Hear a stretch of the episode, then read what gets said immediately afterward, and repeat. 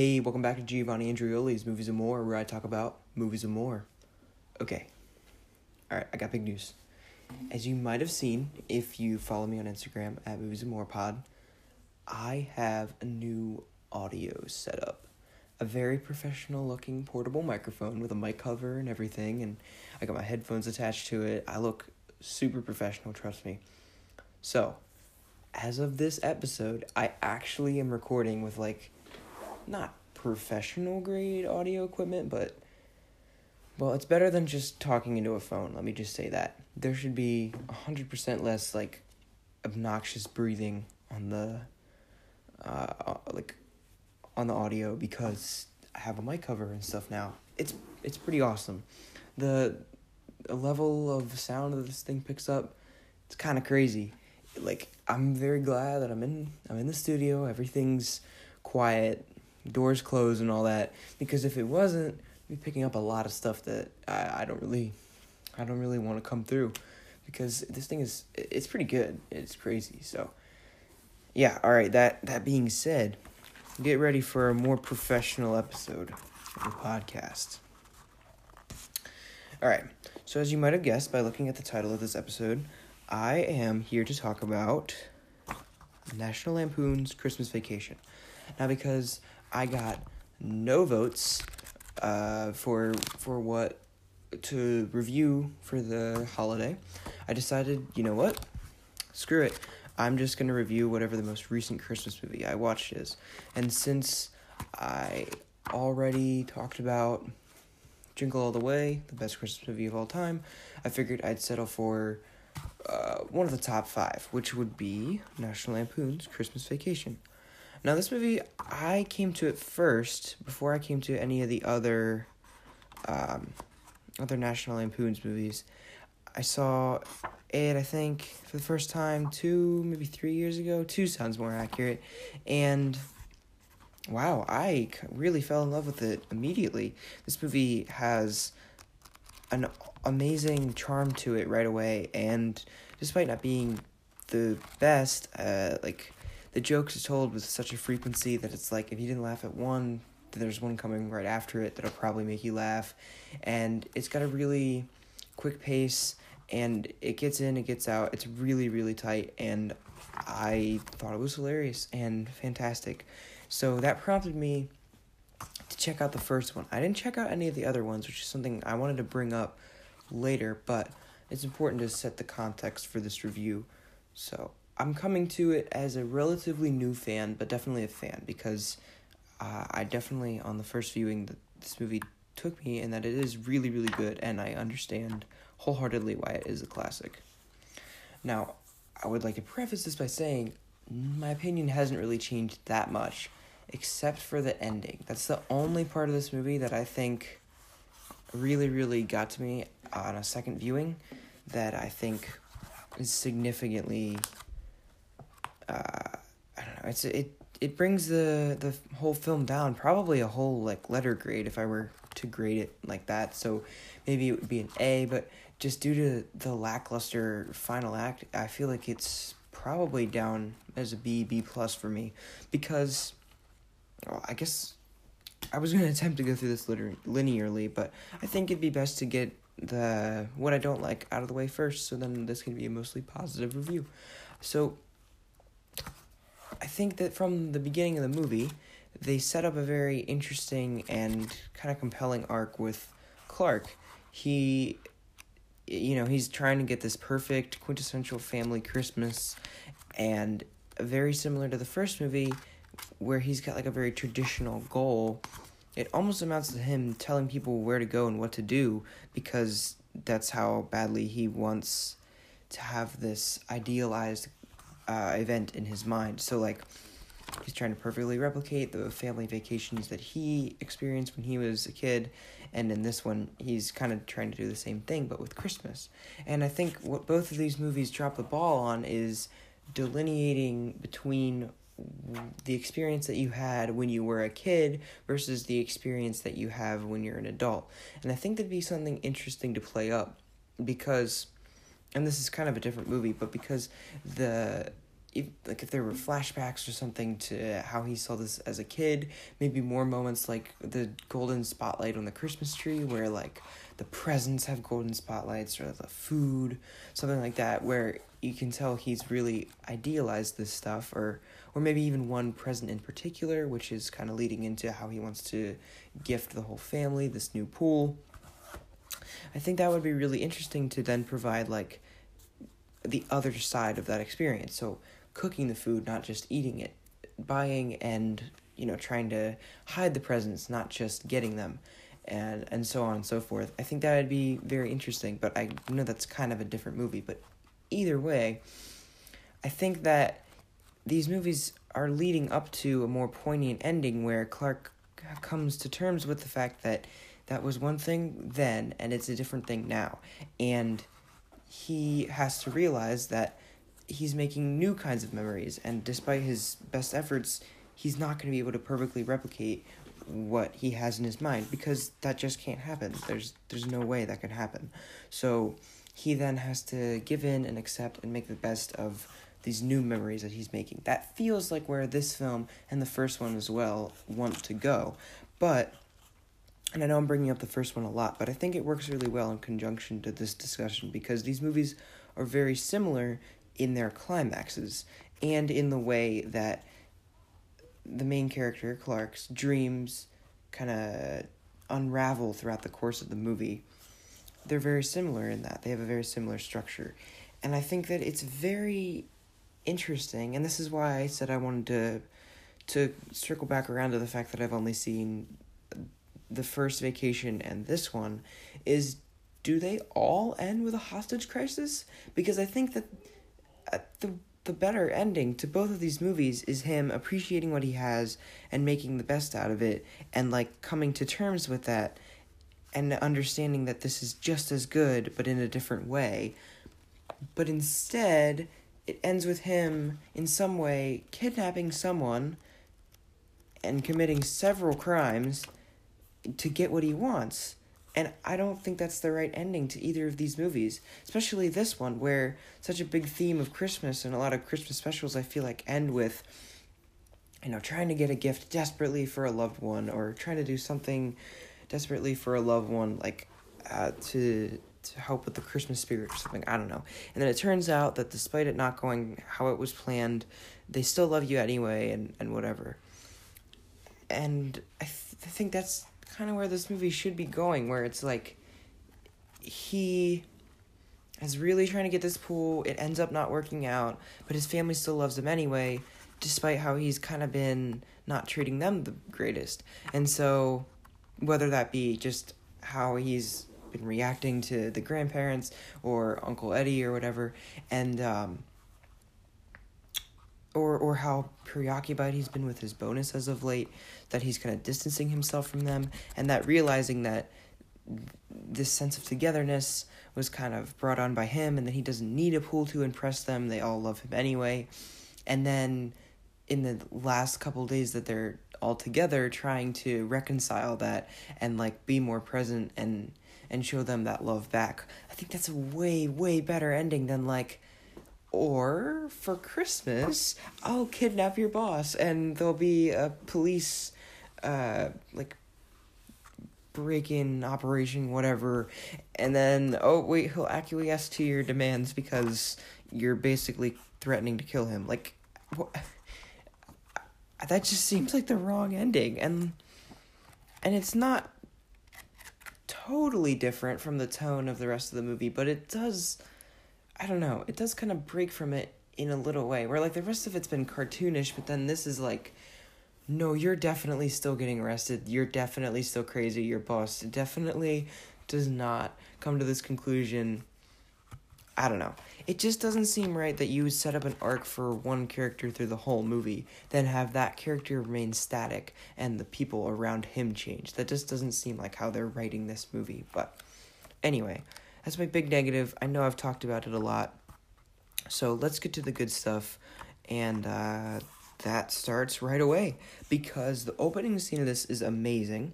I love hitting the sign, which is a callback to the first film, or maybe unintentional, but it definitely is very similar. And I love the fact that Clark in this film is is very confident.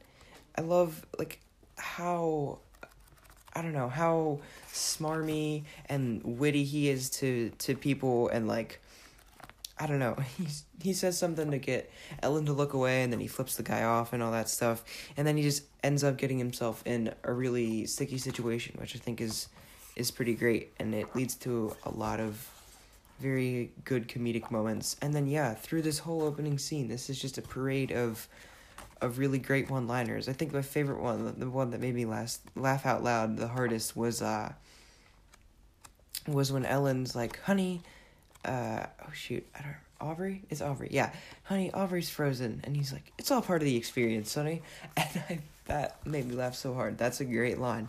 So we you're yeah, we're basically just experiencing a comedy of errors through this scene and kind of through the whole movie. Uh, and I love that he forgot the saw. I love that the tree is way too big to fit in their house. It's fantastic, and this the shot of them driving like so slowly down the uh, down the road with this tree over the car.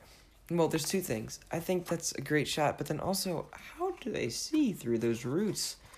I mean, I kind of looked at it and I was like, that doesn't seem to be to the side. I think that's directly in the center, but regardless, I'm I'm willing to buy it.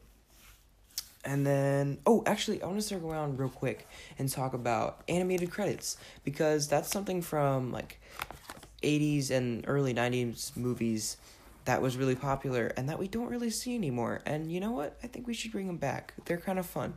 So, yeah, but I like this one especially that it's like the Griswold house is the only one he hasn't gotten to, and it's of course the one that causes him the most trouble. And just how cartoonishly Santa just keeps running into more and more terrible situations as he's just trying to deliver these presents is is great. I like this. That is like a short film in and of itself while the credits are going on. That's just I don't know. I'd so much prefer that to to credits like over just a black screen or or credits like I don't know, just over random shots. I don't know. I I always wonder about that, where that idea came from because I know it kind of just stuck in the first movies that were made. They weren't as elaborate. They weren't as big budget. There wasn't as much going on. They also weren't as long, so you didn't need to credit as many people because it it wasn't nearly like it is today. So it was just like a few names, and then the movie started, and it just made sense to put it at the beginning because it doesn't really take up that much time. You can show it right along with the title and the studio, and whatever. And then it just kind of stuck for a while until now it sort of circled back around, and you see most of the credits at the end. And I just wonder why. Wh- when it became like a thing to just do it s- super boring and just be like black screen just names and like a song under it. I don't know. I wonder where that kind of evolved from. Anyway, um I don't like these kids as much as I like uh Anthony Michael Hall and the the girl in the first one, but they are still really good and Audrey's the actress who plays who plays Audrey's comic timing is fantastic and the actor who plays Rusty is also really great with like dry humor. Like I love how uh the one of the, two of the standout moments for me for this character in this movie is when he looks at his wrist and just like, "Oh, look at the time. I still got all this homework." And you just see you can hear him just off screen like all these bills to pay, still got laundry to do, all that stuff. That's really great. And and how nonchalant he is when uh, when his dad is getting that underwear demo, and he's like, "It's it's cut a little higher. See that, Russ?" And he's like, "See it, Dad." And then Clark does the double take, like, "Whoa!" I like that. That's really good. I like his dry delivery of lines like that. And yeah, so this is this is kind of just gonna be a parade of like, oh, wasn't that joke funny? Because my big point about the movie, I kind of already got out of the way. But I mean, keeping it positive from here on out ain't such a bad thing either. So the sap joke is great. I love how that pays off. He's like a lot of sap, a lot of sap, and then everything's sticking to him. That's fantastic. And uh, I I just I don't know this lack of an appreciation for an untraditional Christmas. It's it just seems like they're setting something up that doesn't pay off. But I've already aired my grievances with that. Uh, and I do also I wanted to say I didn't really touch on it that much, but I like his dream of the pool. And I like how idealized it is and how even within the dream, it's like a comedic set piece in and of itself. That's really good. And the other thing that I noticed around this point in the movie is that this is kind of just a series of vignettes. So we we go from one to the other pretty quickly and that's basically the structure of this film. And I kind of like that because it gives you a chance to basically you know you loosely string together oh here's the plot but then you're just kind of putting sketches in a, like uh, semi chronological order and i think that's really cool. That's a that's a fun way to structure a film. I like that it's not overly plotted. It's just kind of nope we're here to tell some jokes and here's the premise but it's mostly here to do like couple minute sketches. I think that's really cool and i like that. Which you know what? Maybe that's why there's not huge character changes because you're not really thinking like an overall arc. You're thinking more scene to scene. I wonder if that's part of it anyway uh, i do like that structure and it does lend to a lot of really funny moments really qu- in really quick succession so i dig that structure for a comedy especially and then i these these neighbors came in in the last scene but the the neighbors, the neighbors. These people are amazing.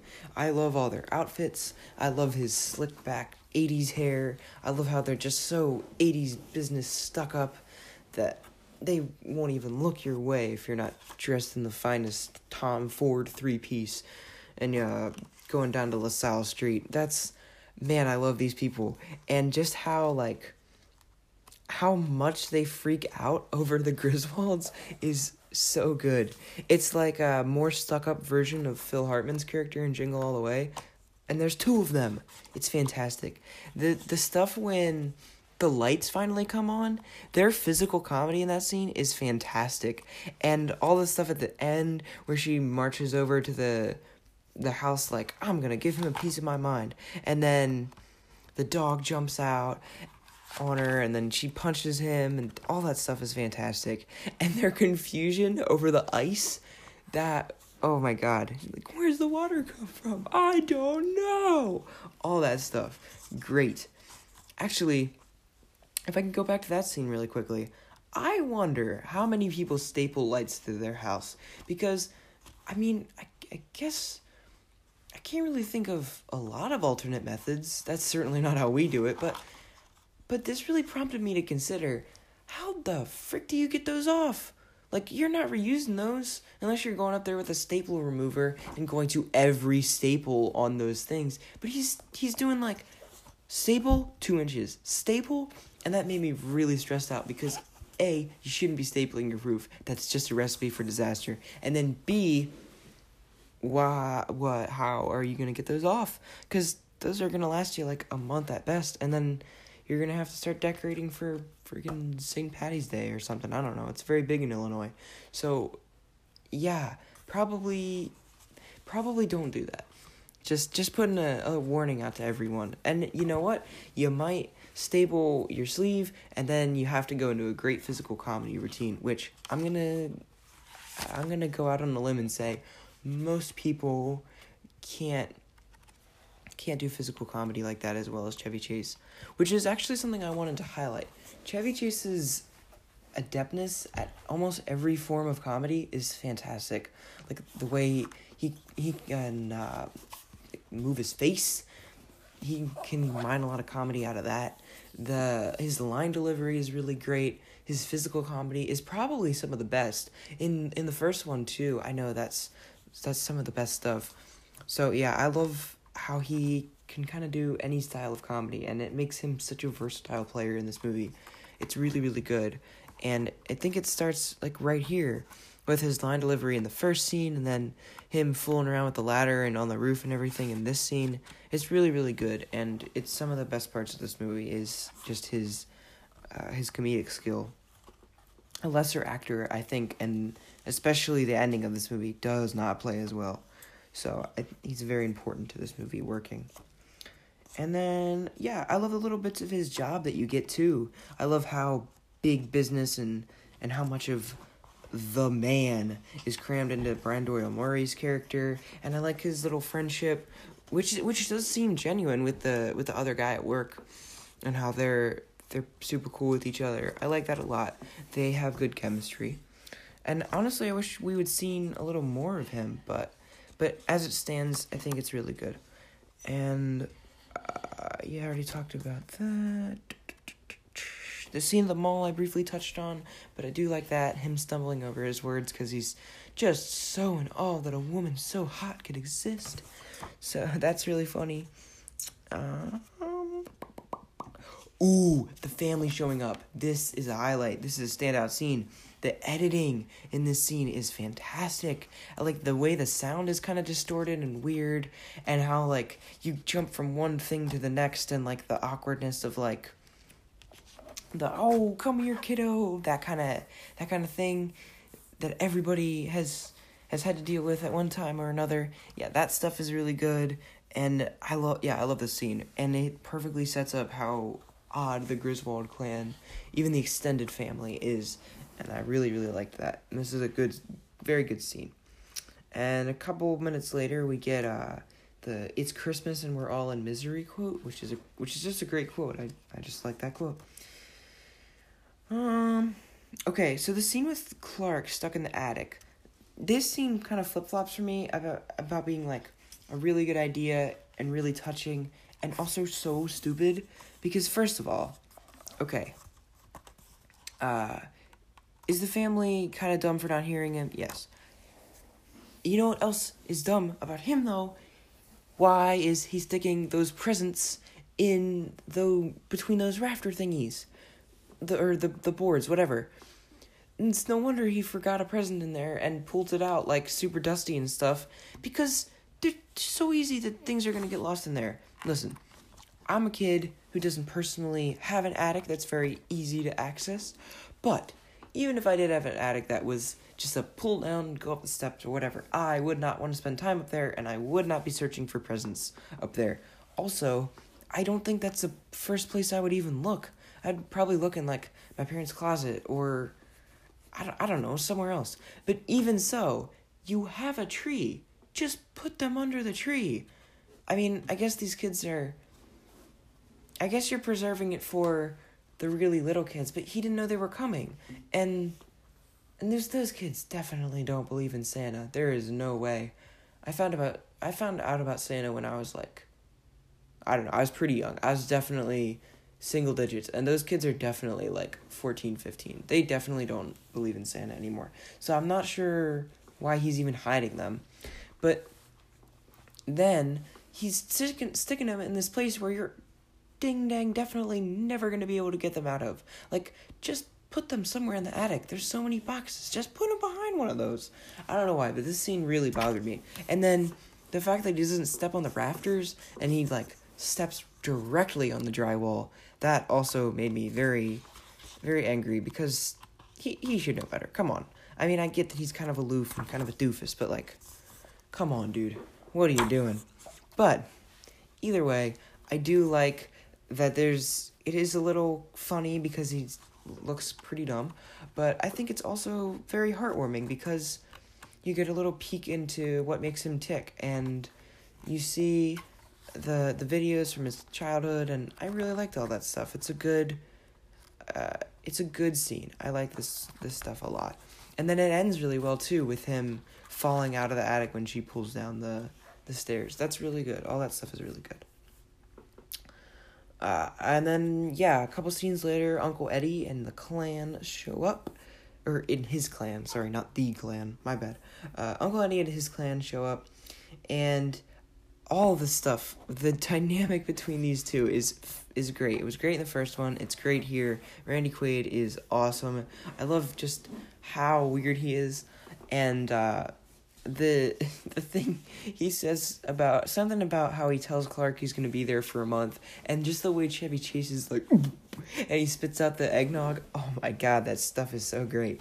And uh and yeah, and then I also like how there is some shading done to these characters. They aren't completely just like, you know, the the weird oddball country stereotypes. They they also do have uh, a bit of backstory. They're a little bit three dimensional. Uh, with the they've fallen on hard times, and the kids are worried that Santa won't know where to stop uh, because they've been traveling so much, and they they won't be able to provide a a good Christmas for their kids. I like all of that. That stuff's really good, and it adds some heart and some emotional heft. And certainly, it's not the most nuanced thing in the world, but I do like that there's a little more to it than just uh than just stereotypical unorthodox country folk who can't fit in with these suburban people. I like that. It's very it's very nice. And then um okay. So tying into that, we get the scene there's there's two scenes that I really like and are really heartwarming with the dynamic between Clark and uh, this section of the family. I really lo- love the scene and have pretty much no complaints at the scene where he's like, I want to give them a good Christmas when they're shopping for dog food and stuff. I want to give them a good Christmas. You know, what have they been wanting? I like that a lot. That's a great scene. Now, I don't have any cons- really any complaints with this scene either. It's just what's behind it. Um, so the scene when when the girl can't sleep, the little girl can't sleep, and she comes down and talks to to Uncle Clark and everything. That scene is really good. It's really well acted. That girl is uh she delivers her lines really well and she's believable. Uh, like it's not stilted, you know what I mean? It's, sometimes child actors can be. I really like that. The thing I just can't get behind, the more like the older I get and the further removed I get from it, is Santa. Now listen, if there's any listeners that um that weren't aware that Santa is not real, I I well I had hoped you turned it off earlier when I spoiled that for you, but uh, but yeah, spoiler alert, Santa is not real, and I just I I should really look into the backstory of how this came about because because what? Like what who who came up with this? That that we should like pretend that there's an old fat guy that'll break into your house and put presents under your tree and he does it for every kid in one night and that's where presents come from. And like what? Like that just that sounds like someone was drunk and wrote a weird christmas story. But then like i just don't understand the point in lying to your to your kid. Like i i don't know like to preserve the magic of Christmas, I guess, until it's ruined eventually, and then your kids are gonna trust you less because you lied to them about this super big part of their life for for most of it, at least thus far. Like what the what the frick? Who who thought that was a good idea ever? That's just like so unnecessarily mean. Crazy. I just I just am baffled the more I think about it of like what the logic is to that. And we make so many movies about it to reinforce this. And then like later in life it's kind of like funny like haha Santa's not real. But like for children it just reinforces that this is real. And so many people commit to this idea. It's like what? And then I think about this more too. The inherent loophole with any movie where Santa's real, which is that like where do the parents think these extra presents are coming from? The the only logical theory is that like I guess the other one always thinks that the other one did it and doesn't want to say it. But like that can't be worldwide. There's there's no way someone isn't to spill. Like what it doesn't even make sense. And what about time zones? And and like people who don't celebrate. Or like where where Christmas is celebrated in different places at different times. But but like what if what if you you have family in a different country but family in America?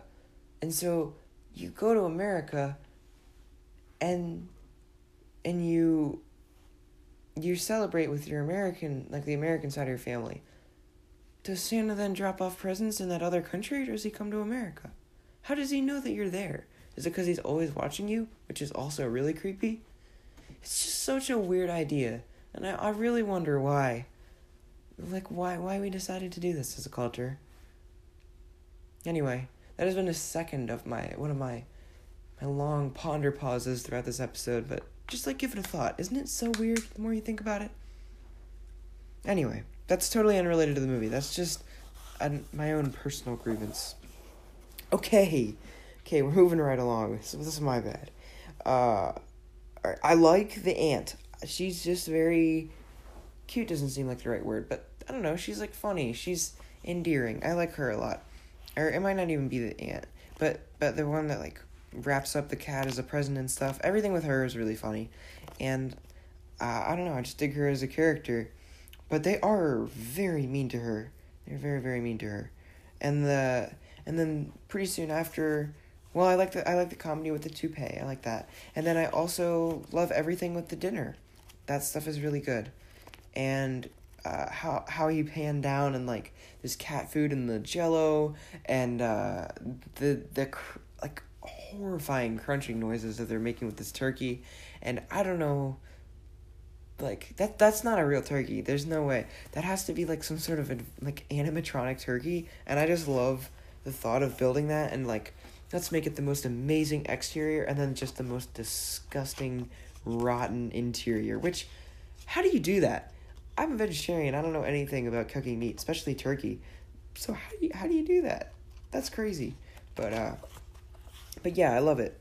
And I love that she like starts crying, but then they try to make her feel better and it's all fantastic. This is really really good. And then um yeah. Uh so then this is really winding down. So, and I really already talked about the ending. The only other thing I, I think I wanted to say was, well, there, there's two big things. One, they would not be this scared by a squirrel in uh, freaking upstate Illinois. Like, are you kidding me? There's squirrels everywhere.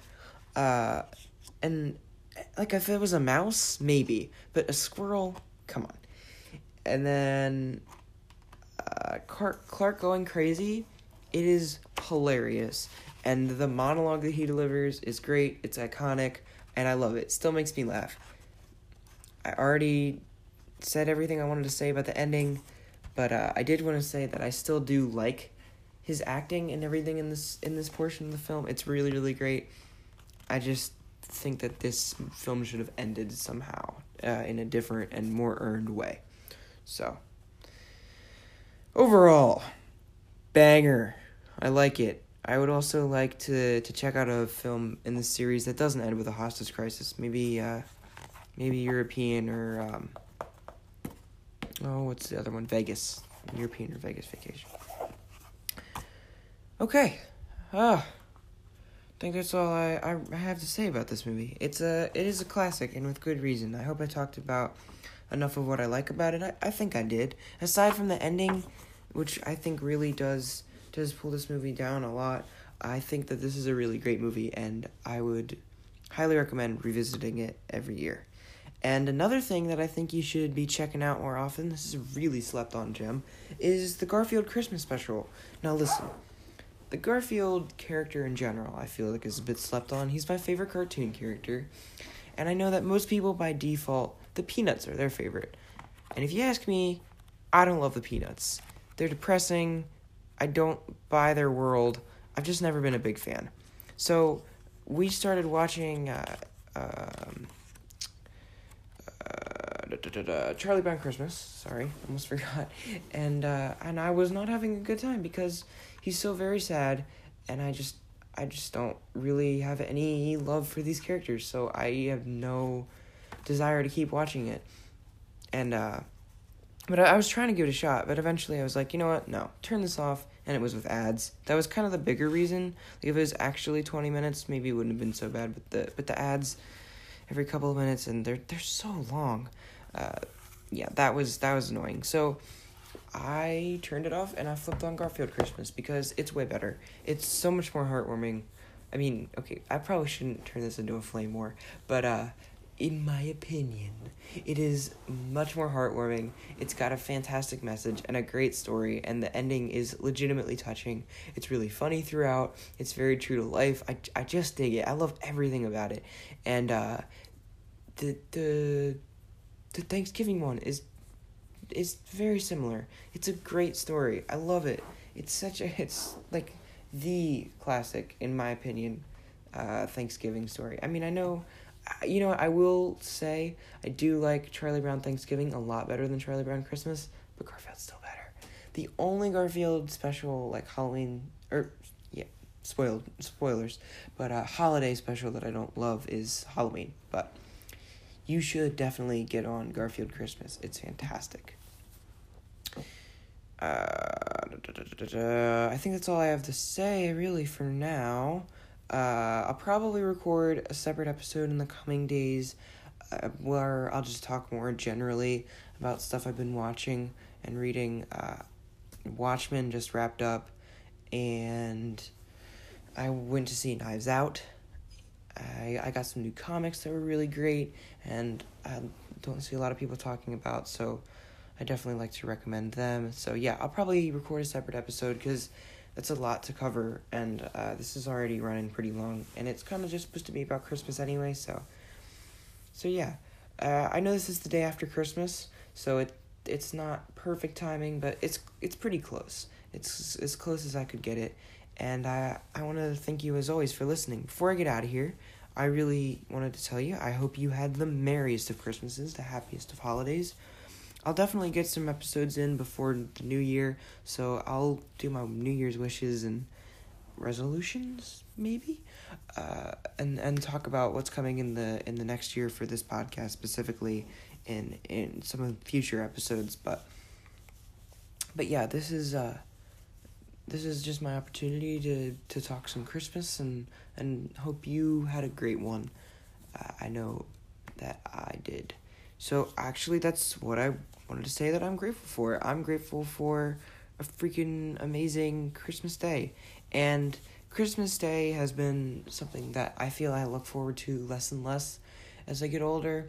Christmas Eve is definitely a night filled with way more traditions and something that I just in general I think I value it way more than the actual day Christmas Christmas Day because when I think about it, I'm not excited of that. I think what I'm, if I'm excited, it's like residual anticipation for presents and stuff.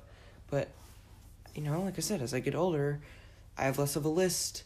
There's less of an expectation that, you know, the there will be piled high boxes of of green and red um, under the tree.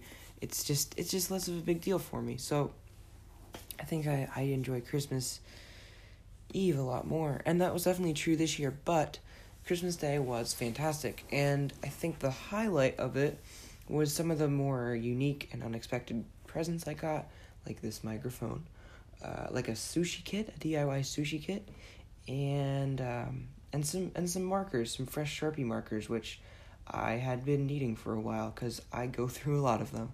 So those were all really great, but we got um, my my dad paid a lady who uh, does painting as sort of a side job, who he got in contact with through one of his colleagues at work. He paid her to do painted portraits of all of our dogs, uh, both both living and and unfortunately passed on, and that was so touching and really really amazing, and the art turned out really really good. So that was totally unexpected and really really heartwarming. So I'm so glad that that was one of the surprises waiting for me on Christmas morning. It was definitely the standout present, and I really wanted to thank him for that. So I'm very grateful for a fantastic present and memory on Christmas Day, and a great memoriam to uh, to uh, some of our puppies who I've I've definitely talked about a lot on this podcast. So yeah, that was really great. So I'm grateful for a great Christmas Day, and I hope you, listener, had one too maybe this will be a little belated present that you weren't expecting, but uh, is just as good as anything you could have asked for. So, all right, I think that's about all I have to say. I'll do the traditional rundown of everywhere you can get in contact with me, even though I know you won't, but whatever, I still like to still like to say it. Uh, thank you as always for listening.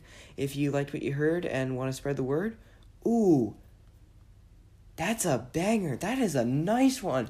Dude, I have to write that down and remember to say it every day. Or not every day, every time I record. If you like what you heard and want to spread the word, that's great. That's great. I gotta hold on to that.